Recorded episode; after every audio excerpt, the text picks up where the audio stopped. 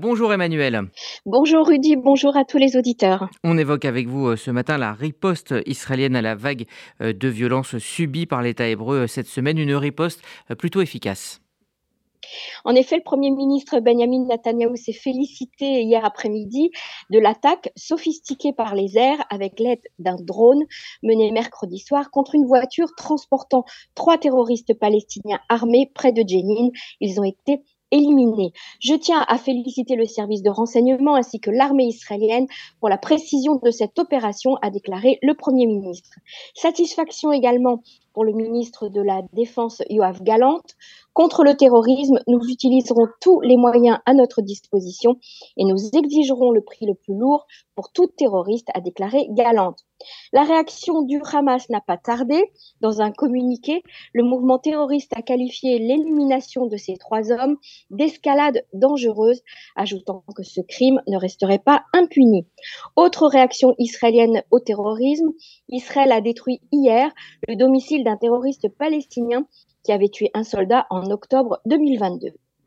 Israël dit ne pas vouloir céder à la pression euh, des Druzes du Golan. Après les violentes manifestations sur le plateau euh, du Golan qui se sont soldées par 27 blessés, les dirigeants de la communauté druze ont rencontré hier le ministre de la Sécurité nationale Itamar Ben-Gvir et le chef de la police Kobi Shabtai. Les manifestations sont liées aux travaux de construction d'un champ d'éoliennes sur le plateau du Golan dont ne veut pas une partie de la communauté druze. Ce champ pourtant a reçu toutes les autorisations nécessaires et le loyer du terrain est dûment payé à son propriétaire druze, comme convenu dans le contrat avec lui. Question de territoire ou manière de laisser éclater la colère de la communauté druze face à la loi sur l'État-nation, il semble que ce soit un peu des deux dans cette protestation de ces derniers jours qui a été d'une rare violence. La réaction du chef de la police israélienne a été de recommander de suspendre les travaux au moins jusqu'à la fête du sacrifice, une fête druze qui doit avoir lieu la semaine prochaine.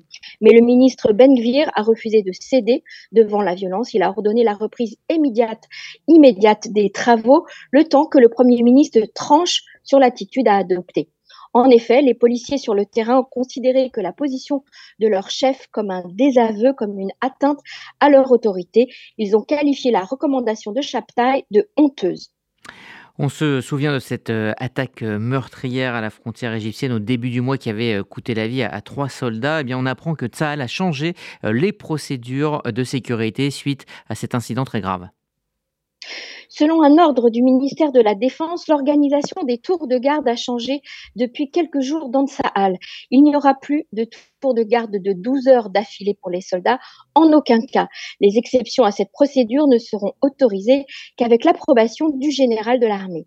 La semaine dernière, l'enquête sur cet attentat dans lequel les combattants Ouri Iloz, Lia Ben et Oad Da'an sont tombés à la frontière égyptienne a été publiée et cette enquête a révélé un certain nombre de manquements dans l'organisation des forces et les normes selon lesquelles elles opéraient dans le secteur, manquements qui ont coûté la vie de nos trois soldats. Un article du service public Cannes dénonce également des conditions de patrouille pour les soldats inacceptables, comme l'utilisation de voitures privées par manque de véhicules militaires ainsi que manque de casques.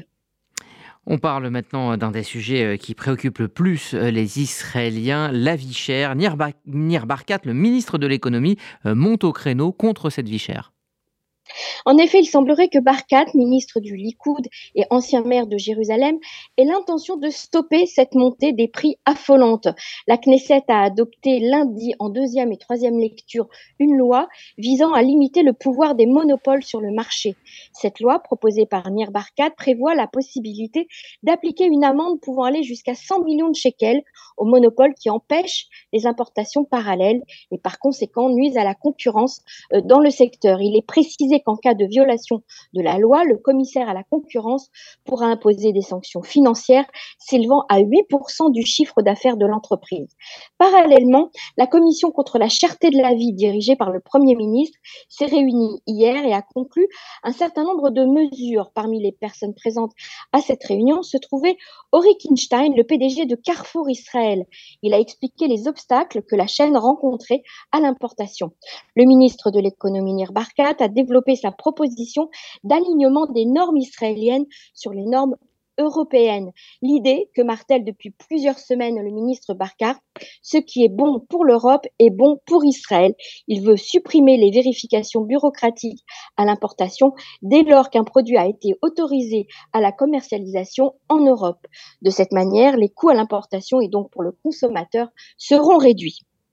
Et justement, vous évoquiez euh, la chaîne euh, Carrefour. Et eh bien, après euh, la chaîne donc supermarché Carrefour, c'est désormais Auchan qui va apparaître sur la scène agroalimentaire israélienne.